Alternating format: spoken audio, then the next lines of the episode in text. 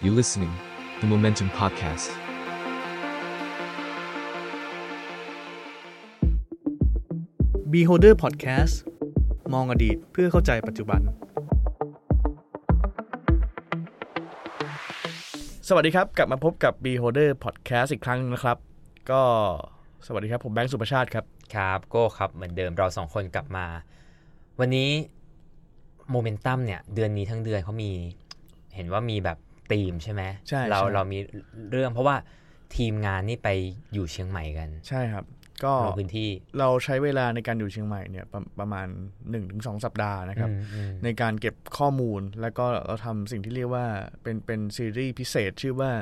เชียงใหม่ซิตี้สเคปนะครับก็เราก็จะไปเรียกว่าไปสำรวจเมืองต่างๆ ที่น่าสนใจคือเราพยายามจะออกห่างจากเมืองหลวงออกห่างจากกรุงเทพ อืม ให้มากที่สุดนะครับ แล้วก็ประกอบกับอีกอย่างหนึ่งจุดร่วมของเราก็คือ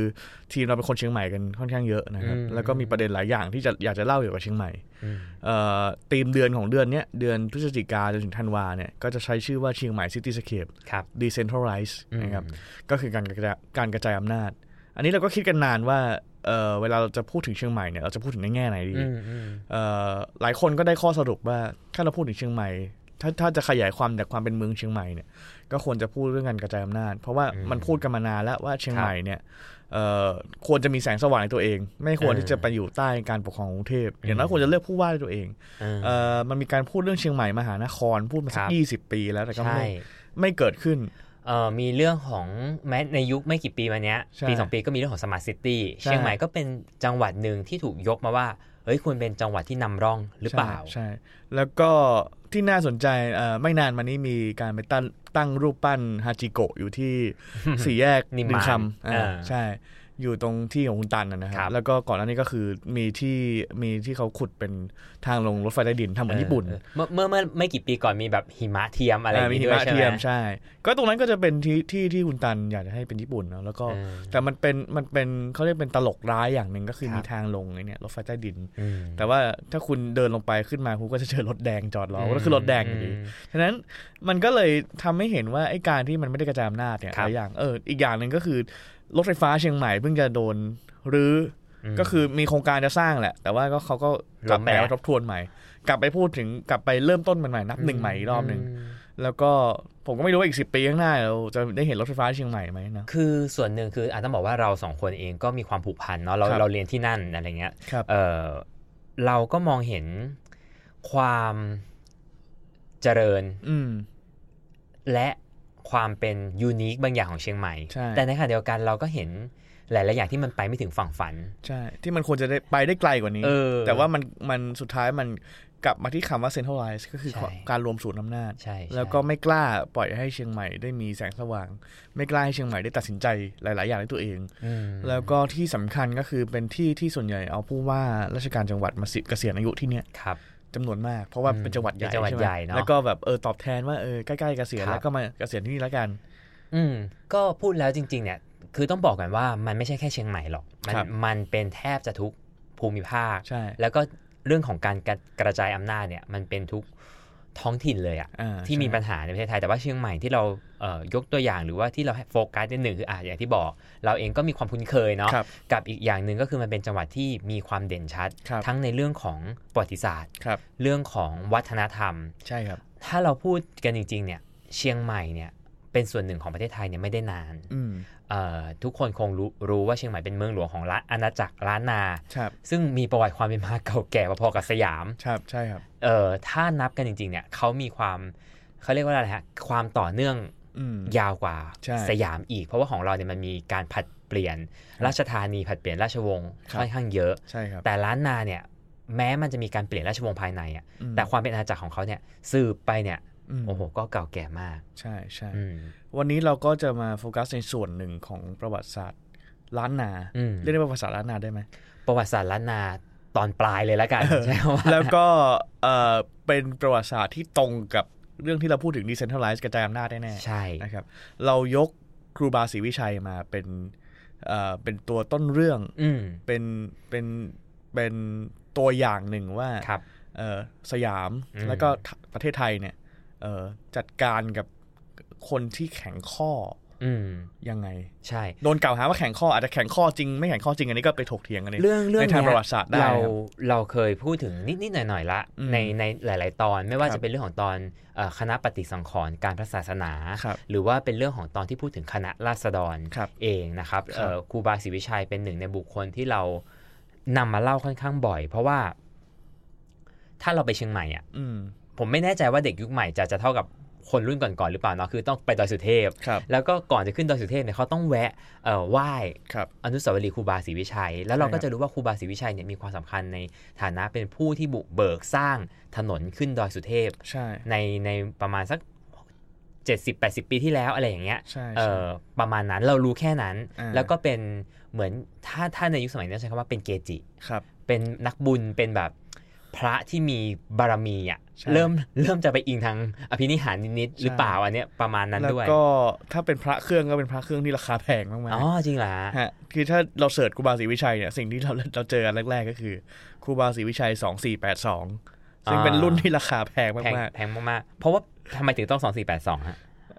น่าจะเป็นปีที่แบบ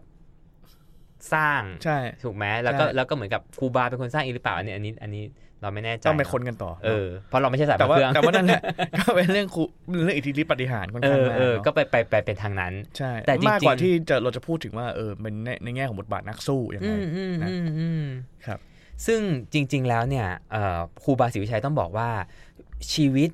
ชีวประวัติของครูบาศรีวิชัยเนี่ยอยู่ในช่วงเปลี่ยนผ่านที่สำคัญของของไทยแหละ คือคือท่าน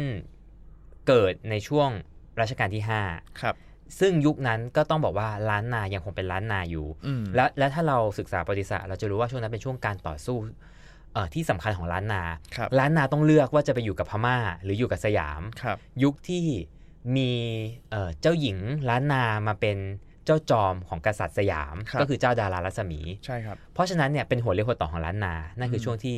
ครูบาศรีวิชัยเกิด อืม อืม ฮะแล้วก็ท่านเกิดที่อำเภอลีนะฮะจังหวัดลำพูน ในสมัยก่อนคือไกลมากนะ ไกล ครับ มากไกลมากตอนนี้ก็ยังไกลมากอยู่ดี เออเข้าใจว่าใช้เวลาในสมัยนั้นเนี่ยท่านเดินเท้า ใช่ จากอำเภอลีเนี่ยเพื่อมาตัวเมืองลำพูน ครับ สองวัน อ่า ก็คือ ก็จะจะเห็นถึงความแบบอยู่ในวิถีชนบทพอสมควร แล้วก็ก็มาเป็นลูกศิษย์ของครูบาที่ดังมากในยุคนั้น ครับ ถูกไหมครับ แล้วก็แล้วก็ได้มีโอกาสศึกษาพระธรรมอะไรเงี้ยจนในที่สุด อืม ได้เป็นเจ้าอาวาสแต่อายุยังน้อย ใช่ จะ ใช่ ไม่ผิดแบบยี่สิบ20 ต้น ใช่ ๆ ได้ขึ้นเป็นเจ้าอาวาสเอ่อวัดบ้านปาง ครับ ซึ่งอยู่ที่ลำพูนนั่นแหละ ครับใช่ครับ ทีนี้เออเล่ามาถึงตรงเนี้ยก็ดูเป็นพระทั่วไปเนาะ อืม แต่ว่าครูบาศรีวิชัยเนี่ยขึ้นชื่อในแง่ที่เป็นผู้ที่บูรณะปฏิสังขรณ์วัดเนาะ อืมเป็นพระสายพัฒนา เป็นพระสายพัฒนาใช่ อืม ก็ซึ่งหาอาจจะหาได้ยากในสมัยนั้น ใช่ แล้วก็เอ่อวิธีการพัฒนาก็ก็จะแตกต่างก็คือนอกจากพัฒนาแล้วเนี่ยก็ยังสืบทอดเอ่อพระรุ่นใหม่ อื ๆ ขึ้นมาพัฒนาวัดด้วย อืม แล้วก็นอกจากเรื่องพัฒนาแล้วก็ยังมีเรื่องของการเขียนใบลานถูกไหม ใช่ ใช่ ก็คือก็ต้องบอกว่าเป็นพระหัวก้าวหน้าแหละ ในยุคนั้น ครับ ก็คือเอ่อถ้าถ้าเรามองย้อนกลับไปครับ พระในอดีตก็คงต้องปฏิบัติตามเขาเรียกว่าอะไรครับเอ่อวัดปฏิบัติของนักบวชเนาะ ครับ อาจจะแบบสวดมนต์ภาวนาอะไรอย่างเงี้ยแต่ครูบาศรีวิชัยเนี่ยก็มีความมองมองถึงว่าแค่นั้นมันไม่พอ ใช่ มันต้องวางรากฐาน ม ก็คือการศึกษา มืม ก็บวช ใช่ บวชเสร็จเออสอนคัมภีร์ ครับ สอนอ่านก็ ครั จะ บ เป็นอักษรล้านนา แล้วก็ต่อยอดไปที่การไปซ่อมวัดเก่าๆ ที่มันชำรุด แล้วก็เอาพระที่ท่านบวชได้แหละ ไปอยู่ ไปเป็นเจ้าอาวาส ใช่ คือถ้าดูประวัติจริงครูบาศรีวิชัยไม่ได้สร้าง ครับ แต่เน้นซ่อม ซ่อมอืม อืม ทีนี้ประวัติศาสตร์ที่ที่ทับซ้อนกันพอดีก็คือการออกพระราชบัญญัติคณะสงฆ์ อืมอืม รอสหนึ่งสองหนึ่ง อืม ปีสองสี่สี่ห้าอันนี้เราเคยพูดถึงกันแล้ว ใช่ ว่าเป็นจุดเริ่มต้นของหลายๆอย่าง อืม อืม อันอันนี้คือรัชกาลที่ห้า ใช่ ผมถ้าเข้าใจไม่ผิดเนี่ยช่วงนั้นเนี่ยเออสยามมีอำนาจเหนือล้านนาแล้วแหละ ก็คือล้านนาเป็นประเทศสลาด ครับ เพราะฉะนั้นเนี่ยล้านนาก็ยังต้องปฏิบัติตามกฎหมายของของสยามละ ครับ เอ่อกฎหมายฉบับเนี้ยครับหลักการสำคัญใจความสำคัญเนี่ยมันคือการที่ให้พระศาสนาเนี่ยอยู่ภายใต้อำนาจของพระมหากษัตริย์ อืม เอ่อถ้าเราจำได้เมื่อก่อนการปกครองเขาเรียกอะไรนะอาณาจักร อืม กับศาสนาจักร อ่ะ แยกกันชัดเจน ครับ แต่พอกฎหมายฉบับนี้ออกมาเนี่ยมันทำให้ศาสนาจักรเนี่ยอยู่ภายใต้อำนาจของพระมหากษัตริย์ อืม ทุกอย่างเนี่ยต้องขึ้นตรงกับกษัตริย์ ครับ แล้วเขาก็จะมีการปกครองเป็นแบบ เอ่อเรียกว่าอะไรครับเป็นชนชั้นใช่ไหมเป็น ครับ เป็นคล้ายๆกับว่า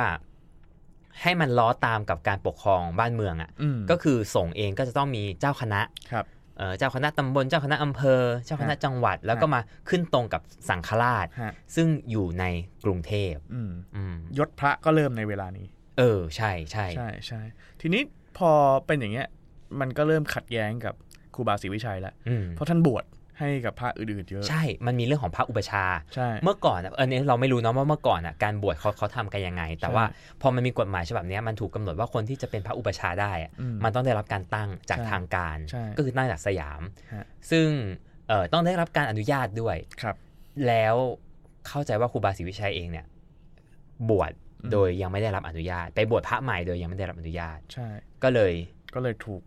ส ถูก อบ ถูกสอบสวนอ่ะ ถูกสอบสวนใช่ อืม ก็ตั้งตั้งตั้งสอบใช่ไหมมีการเขาเรียกตั้งอธิกรณ์ถูกป่ะ อ่าอธิกรณ์ก็เหมือนกับเขาเรียกว่าอะไร ถ้าเป็นภาษาชาวบ้านก็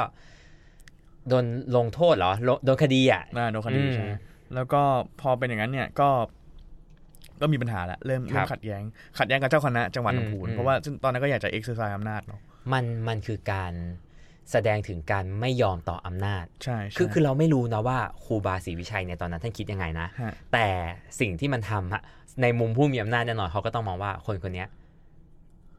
แข่งข้อแล้วล่ะ แล้วกฎหมายก็เพิ่งบังคับใช้ไม่กี่ปี ใช่ คือถ้าไม่ทำอะไรเลย ก็อาจจะถูก ใช่ มองว่าเอ๊ะจะมีกฎหมายไว้ทำไมอะไรเงี้ย คือใช่แล้วแล้วพอมันเป็นการปกครองที่มันเป็นลำดับชั้นอะ ใช่ ถ้าเจ้าคณะตำบลเจ้าคณะอำเภอไม่ทำเจ้าคณะจังหวัดจะโดนไหม ฮะ อะไรอย่างเงี้ย ใช่ใช่ใช่ มันมันก็เป็นเรื่องที่เป็นทอดๆมา อืม แล้วที่สำคัญกว่านั้นเนี่ยครูบาศรีวิชัยตอนหลังครูบาศรีวิชัยเนี่ยก็ยังมีการบวชต่อ ใช่ แล้วก็มันจะมีใบสุทธิใบสุทธิเป็นเหมือนบัตรประชาชนของพระ ครับ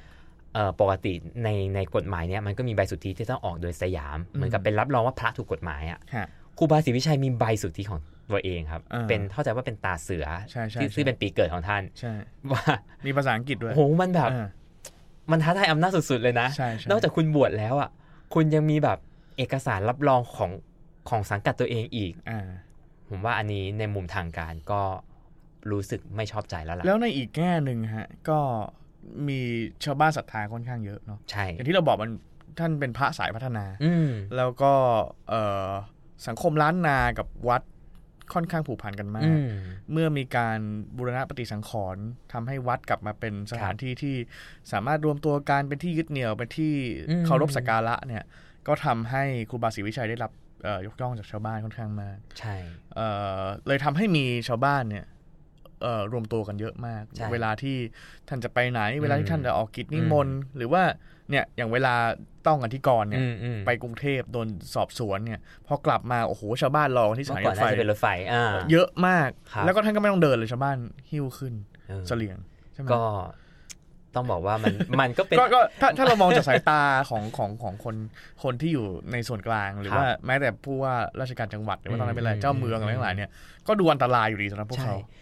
ใช่พอพูดถึงเจ้าเมืองหรือเจ้าผู้ครองนครเองก็อย่างที่บอกครับว่า อืม ในยุคนั้นเองอ่ะล้านนาเองอ่ะมีมีเจ้าเมืองปกครองหลาย ครับ เมืองเนาะไม่ใช่มีแค่เชียงใหม่นะ ใช่ ซึ่งทั้งหมดทั้งมวลอ่ะก็อยู่อยู่บนอำนาจที่สั่นคลอน ครับ เพราะว่าสยามเข้ามาเป็นเป็นใหญ่ละ ใช่ เอ่อแม้จะคงให้มีเจ้าไว้ ครับ แต่อำนาจเจ้าเนี่ยผมเข้าใจว่าในช่วงปลายรัชกาลที่ อืม 5 เจ้ารับเป็นเงินเดือนนะครับ ฮะ คือคือสมัยก่อนย้อนไปเนี่ยเจ้าเนี่ยได้รายได้จากการเก็บภาษี ใช่ แต่พอสยามมามีอำนาจปุ๊บภาษีทั้งหมดส่งเข้าสยามส่วนกลาง อืม เจ้าเนี่ยรับเงินเดือนจากสยามอีกทีหนึ่ง ฮะ เจ้าก็เริ่มรู้สึกถึงความไม่มั่นคงละ ฮะ เขาก็ต้องหาวิธีแล้วว่าทำยังไงให้ชาวบ้านเนี่ยยังยังคงให้ความเคารพศรัทธาอยู่ อืม แล้วยังมีครูบาศรีวิชัย อ่า ที่มาอ่ะถ้าคำเดี๋ยวนี้คือแย่งซีนอะ อ่า มาแย่งซีนอะ ฮะ เพราะฉะนั้นเจ้าเองก็เป็นคนส่งเรื่องไปให้กับกรุงเทพหลาย ๆ ครั้ง ใช่ใช่ ว่าครูบาศรีวิชัยเนี่ยแหละทำทำผิดกฎนะฮะเอ่อผมเข้าใจว่ามันมีเรื่องใหญ่ ๆ อีกหลายครั้ง ไม่ว่าจะเป็นตอนที่รอหกขึ้นมา อันนี้อาจจะเปลี่ยนสมัยมาถึงรัชกาลที่หกครองราช อืม เหมือนเดี๋ยวนี้เลยครับ เขาก็จะมีการให้วัดทุกวัดเนี่ยประกาศโดยส่วนกลางว่าวัดทุกวัดจะต้องมีการสวดมนต์ ฮะ ถวายพระพร ครับ ครูบาศรีวิชัยไม่ทำครับ ไม่ครับไม่ทำไม่รู้ ไม่ทำ วัดปิดเงียบ เออ แต่ครูบาศรีวิชัยก็ตอบบอกว่า นั่งสมาธิ นั่งสมาธิอยู่ อ่า ซึ่งเราไม่รู้แล้วว่าข้อเท็จจริงเป็น ยังไง แต่ว่ามันก็สุดๆแล้ว ก็กลายเป็นเรื่อง ท้ทำหน้าสุดๆละ เป็นเรื่องต้องอธิกรณ์เหมือนกันเรื่องนี้ก็โดนสอบสวนอีก ใช่ แล้วก็มีอีกรอบหนึ่งฮะก็ก็โดน ครั้งที่สองเนี่ยท่านโดนครั้งใหญ่สามครั้งเนาะ อืม ครั้งที่สองเนี่ยก็มีการการเล่นงานอีกรอบเนาะคณะสงฆ์เนี่ยก็บอกว่าครูบาศรีวิชัยเนี่ยอวดอวดอุตริอวดอภินิหาร อืม ซ่องสุมกำลังคนเวทแล้วก็ใช้เวทมนต์ อื เนาะ ม เลยโดนคำสั่งจากเจ้าคณะให้พ้นจากจังหวัดลำพูนเลย โอ้อัน ตอน นี้แรงมาก แล้วก็กลายเป็นว่าที่น่าสนใจก็คือเจ้าจักรคำขจรศักดิ์เนาะ อืมลำพูน ผู้ครองผู้ครองเมืองนครลำพูนเนี่ยตอนแรกตอนแรกเนี่ยก็ก็ชี้แจงได้ แล้วเขาก็ทางคณะสงฆ์ก็หาหาเรื่องมาเล่นงานท่านไม่ได้ ครับ ท่าน ค ค รั รู บ บาศรีวิชัยไม่ได้ อืม แต่ว่าสุดหลังจากนั้นเนี่ยกลับมีหนังสือจากเจ้าจากรคำขจรศักดิ์เนี่ยผู้ครองเมืองลำพูนเนี่ย อืม เรียกเขามาเพราะว่าเออก็ก็อาจจะเห็นว่าก็ใช้ข้อข้อเนี้ยเล่นเล่นงานอีก อืม ปรากฏว่าเจ้าจากรคำเนี่ยเจอแบบชาวบ้านมาพร้อมกับครูบาศรีวิชัยจำนวนมาก เออ เข้ามาในลำพูน ก็ตกใจ เออ ก็ มวลชนมวลช เอน อมีมวลชน มวลมหาประชาชน แต่แต่สุดท้ายก็ไม่พบว่ามีความผิดนะครับจน เออ รอบนี้ก็จบ คือคือความเราจะใช้คำว่าความมหัศจรรย์ไหมความเอออาจจะเป็นความมหัศจรรย์อย่างหนึ่งคือ ฮะ คือสุดท้ายเนี่ย กี่ครั้งกี่ครั้งอ่ะ ฮะ ครูบาศรีวิชัยก็สามารถรอดพ้นข้อกล่าวหาได้ทุกครั้ง ม แล้วก็ไม่ไม่ได้ถูกลงโทษ แต่จริงๆ มันคือการลงโทษแล้วหลักการเรียกท่านไปกักตัว ใช่ 3 วัน 7 วัน 1 เดือน แล้วก็ผมเข้าใจว่านานสุดเนี่ยเป็นปีนะ ที่ อืม ที่ท่านถูกกักตัวอยู่ในวัด ก็เหมือนเหมือนเหมือนถูกขังอ่ะ ค่ะ นะครับ ก็ถือว่าเป็นร้ายแรง อืม แต่ว่าท่านกลับมาก็ยังคงเดินหน้า อืม ซ่อมแซมวัด อืม เดินหน้าทำงานต่อ พูดถึงเรื่องซ่อมแซมวัดผมผมทึ่งอยู่อย่างหนึ่งคือ เมื่อเช้าเพิ่งมีโอกาสฟังอาจารย์เพนสุภาสุขตะเนี่ยนะ อืม ซึ่งเป็นเป็นผู้เชี่ยวชาญเรื่องประวัติศาสตร์ล้านนา อื เนี่ย ม ท่านก็เล่าว่ามันมีอยู่ครั้งที่เป็นเป็นเหมือนแกรนด์มาร์ชเลยซึ่งถ้าเราเรียนประวัติศาสตร์ในประวัติศาสตร์โลกเนี่ยมันเรื่องใหญ่มากๆนะฮะแล้วก็ปะมันก็ควรจะเป็นเรื่องใหญ่ในประวัติศาสตร์ไทยก็คือครูบาศรีวิชัยเดินเท้าจากเอ่อวัดพระธาตุลิบุญชัยเนี่ยเดินไปที่ ลำพูน วัดศรีโคมคำที่อ่อ พะเยา จังหวัดพะเยา แล้วก็คนก็ค่อยๆเพิ่มขึ้น นี่ เรื่ ต อยๆ ตกใจจริงเออ ใช่ ก็แบบตอนแรกก็แบบสองสามร้อยคนก็ไป ครั กับบ ช่างไปกับ อืม ไปกับเอออ ม อาจจะมีสลาเมือง อื มีคนที่เป็นกะเหรี่ยงที่คอยเคลีย คร์รับ ทางให้ดูแลสัตว์ร้ายให้ เดินไปเรื่อยๆเนี่ยไปจบที่ที่พะเยาเนี่ย อืม คนเพิ่มไปหลายพันคน อืม แล้วก็ระหว่างนั้นก็บูรณะวัดไปเรื่อย อืม ๆสี่สิบกว่าวัด อืม ห้าสิบกว่าวัดอะไรเงี้ย อืม แล้วก็เอ่อบวชพระไปเรื่อย ครับ ๆเนี่ยก็คือสร้างอิทธิพลบารมีตั้งแต่ ใช่ ลำพูนใช่ไหมต้องผ่านเข้าเชียงใหม่ก่อนเชียงใหม่แล้วก็ต้องเอ่อผ่านเข้าเชียงรายก่อนแล้วค่อย ม ค่อยเข้าพะเยา อืม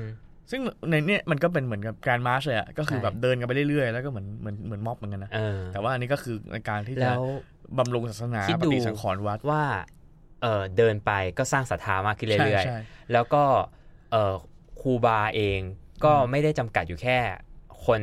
คนเมืองอ่ะหมายถึงว่าคนพื้นพื้นถิ่นที่เป็นหลักเท่านั้นมันมันยังรวมถึงชนกลุ่มน้อยอ่ะ ใช่ ซึ่ง ใช่ ซึ่งภาคเหนือมันอุดมไปด้วยชนกลุ่มน้อยหลากหลายมากมาย ใช่ แต่ทั้งหมดสามารถรวมรวมตัวกัน ครับ ในกระบวนเนี้ยไปได้ ใช่ ก็เออมันมันก็เห็นในยยะทางการเมืองบางอย่างที่ส่วนกลางผู้มีอำนาจรู้สึกไม่โอเค ใช่ ทุกวันนี้เรายังเห็นเลยว่าเราไปเออไม่ได้ไปเชียงใหม่นะ ไปภาคเหนือ ฮะ แทบทุกจังหวัดอะ อืม ครูบาศรีวิชัยจะมีอยู่อยู่ ใช่ แบบ ใช่ ทุกวัด ซึ่งเพราะเหตุนี้แหละ อืม แต่ทีนี้เอ่อสิ่งอีกสำสำคัญอีกอีกเหตุการณ์หนึ่งก็คืออย่างที่เมื่อเมื่อสักครู่คุณแบงค์บอกไปว่า ครับ มี 3 ครั้งที่เป็นเรื่องใหญ่ ๆ ที่โดน ครับ ครั้งที่ 3 เนี่ย เกิดขึ้นในช่วงเอ่อเดียวกับที่ท่านสร้างมาสเตอร์พี e ในชีวิตของท่าน อืม ก็คือการสร้างถนนขึ้นวัดพระธาตุดอยสุเทพ อืม เอ่ออันเนี้ยมันมันเกิดขึ้นจากความต้องการของ ไม่แน่ใจว่าเป็นน่าจะเป็นเอ่อชนชั้นปกครองมาครับ ครับ คุณคุณชื่อว่าหลวงศรีประกาศ ครับ เอ่อที่อยากจะให้ดอยสุเทพเนี่ยมีถนนแล้วก็มีไฟฟ้า ไฟฟ้า ใช้ อืม แต่ทีนี้เนี่ยคนที่เป็นผู้นำจริงๆกลายเป็นครูบาศรีวิชัย ใช่ใช่ อืม คือถ้าเราถ้าเราศึกษาเอ่อถนนทางขึ้นดอยสุเทพทุกวันเนี้ยเราก็จะอ่านเจอประวัติศาสตร์ว่าครูบาศรีวิชัยเป็นผู้สร้างใช่ไหม ครับ แล้วก็เป็นมาสเตอร์พีซจริงๆอืม แต่ว่าถ้าเราย้อนกลับไปอ่านก็จะพบว่าท่านสร้างไม่จบ อืม เพราะว่าเกิดเรื่องก่อน ใช่ อืม แต่ว่าเอ่อจุดเริ่มต้นคือท่านแหละ แล้วก็ใช้เวลาเร็วมาก เพราะว่า ใช่ กำลังคนเยอะ อืม มีคนศรัทธาค่อนข้างเยอะ อ่า เออไม่ มันทำให้ถนนเนี่ยไม่ต้องใช้งบประมาณ ใช่ ของรัฐเลย ใช่ แล้วก็ใช้เวลาแค่ห้าเดือนก็เสร็จ อืม ทีเนี้ยพอสร้างถนนเนี่ย ถนนเนี่ยมันเป็น หลายๆถ้าเราศึกษาประวัติศาสตร์ถนนเป็นส่วนหนึ่งในการนำความเจริญ ครับ ถูกไหมฮะ อืม แล้วก็เวลาเราพูดถึงเรื่องสงครามคอมมิวนิสต์เราพูดถึงสงครามโลกอะไรทั้งหลายเนี่ย อืม ถ้าถนนไปได้เมื่อไหร่ ก็แปลว่าซื้อใจคนได้ ใช่ แปลว่าเอ่อสามารถที่จะส่งอาวุธ อืม ส่งกำลังบำรุงได้ง่ายกว่า อืม ถูกปะ อืม ถ้าในทางสงคราม แต่ในทางการพัฒนาเนี่ยมันก็น่าสนใจว่าการทำถนนขึ้นไปสู่พระธาตุดอยสุเทพ ซึ่งเป็นที่เคารพสักการะขอ อื ง ม ของคนเชียงใหม่ และก็ของคนทั่วประเทศมากๆเนี่ ค ย รับ มันไปแย่งศีลใครหรือเปล่า ใช่ ซึ่งในเวลานั้นเนี่ย มันพีค อืม พีคมาก ๆ เพราะว่ามันเปลี่ยนแปลงการปกครองแล้วด้วย ใช่ใช่ ถ้าอยู่ในช่วงที่ยังปกครองด้วยสมบูรณาญาสิทธิราชเมื่อสักคครู่รับ เราบอกไปแล้ว ครับ อ่ะมันคือการท้าทายอำนาจของพระมหากษัตริย์ ใช่ อย่างอย่างโดยตรง ใช่ แต่เมื่อเปลี่ยนแปลงการปกครองแล้วอะครับ ถ้าในมุมเราที่ศึกษาประวัติศาสตร์ อืม เอ่อประชาธิปไตยในปัจจุบันเราก็คงมองว่า โอ้ยเนี่ยครูบาศรีวิชัยน่าจะเป็นไอดอลของของคนรักประชาธิปไตยอ่ะ ใช่ใช่ เพราะท่านแบบว่าเป็นนักพัฒนา อ่า แต่กับคณะราษฎรในเวลานั้นแล้วอะ อืม ครูบาศรีวิชัยเอง ก็ถือว่าเป็นศัตรูทางการเมืองที่ต้องเอ่อระวัง เรื่องเป็นอย่างนี้ฮะ อืม ก็คือตอนที่สร้างเนี่ย พระสงฆ์ในเชียงใหม่เนี่ยสิบแขวงห้าสิบวัดเนี่ย อืม ขอลาออกจากการปกครองคณะสงฆ์ อื ไป ม ขึ้นอยู่ในคณะ ก็คือมหา ปก เถระ ร ส ง มาคมอ่ะไม่ไม่ไม่รับอำนาจมหาเถระ ไปขึ้นอยู่กับครูบาศรีวิชัยแทน เออ เออ แล้วก็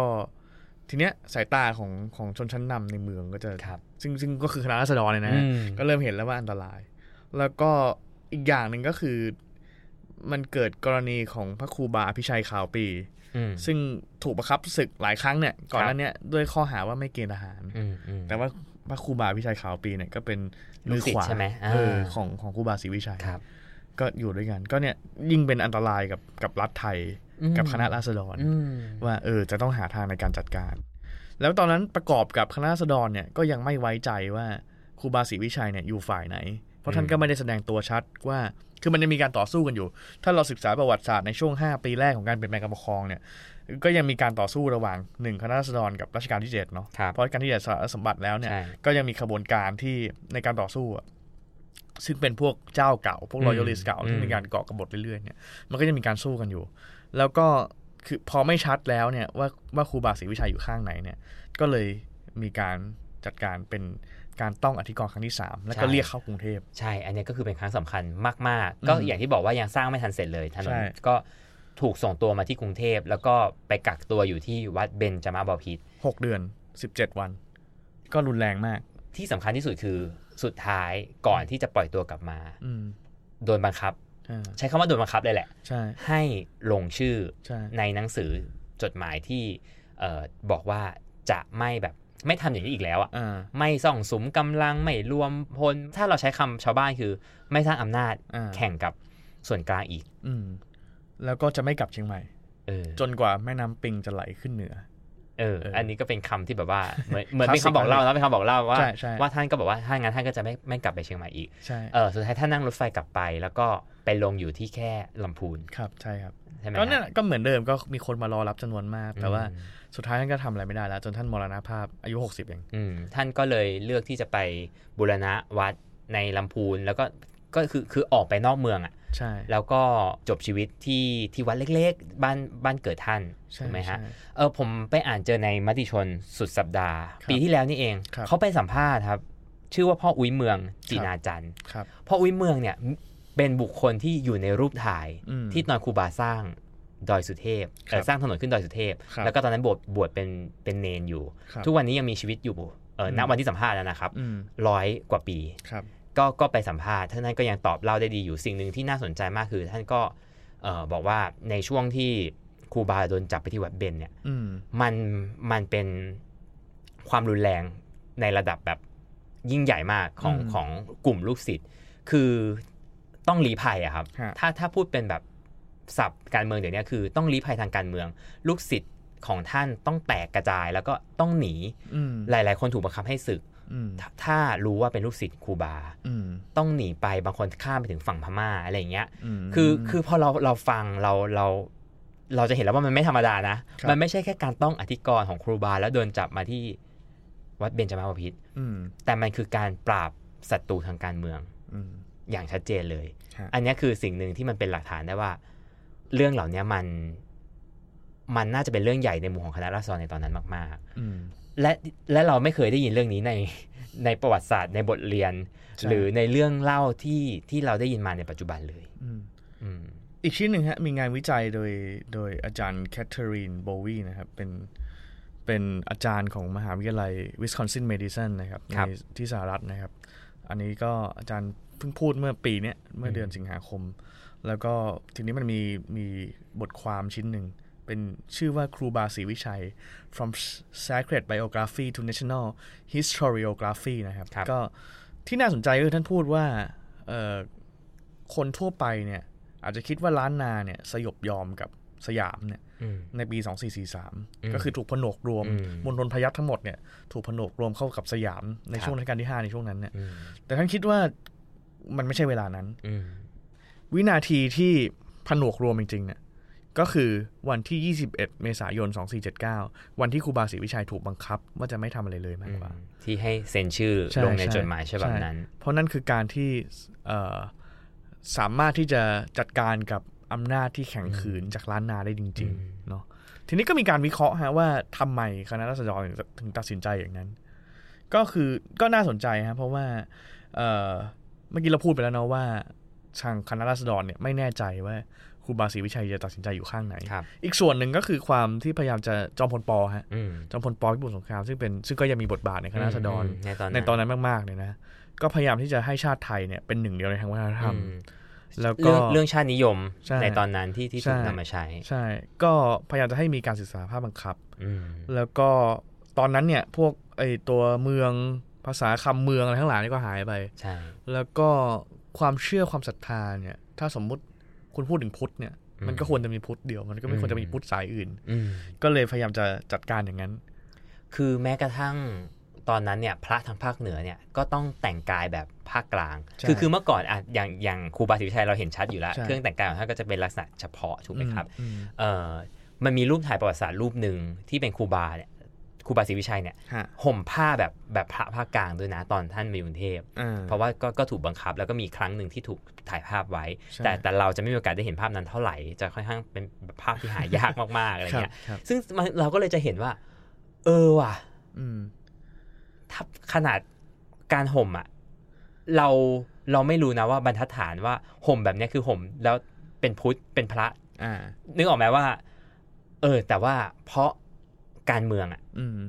มันกำหนดว่าพระแบบเนี้ยคือพระที่ถูกต้อง อืมอืม ถ้าคุณแต่งอีกแบบหนึ่งคุณไม่ใช่พระ อ่า เออ มันมันเป็นเรื่องที่ถูกครอบอยู่ในในทุกๆ ทุกๆ ส่วนของของสังคมในยุคนั้นจริง ๆ อืม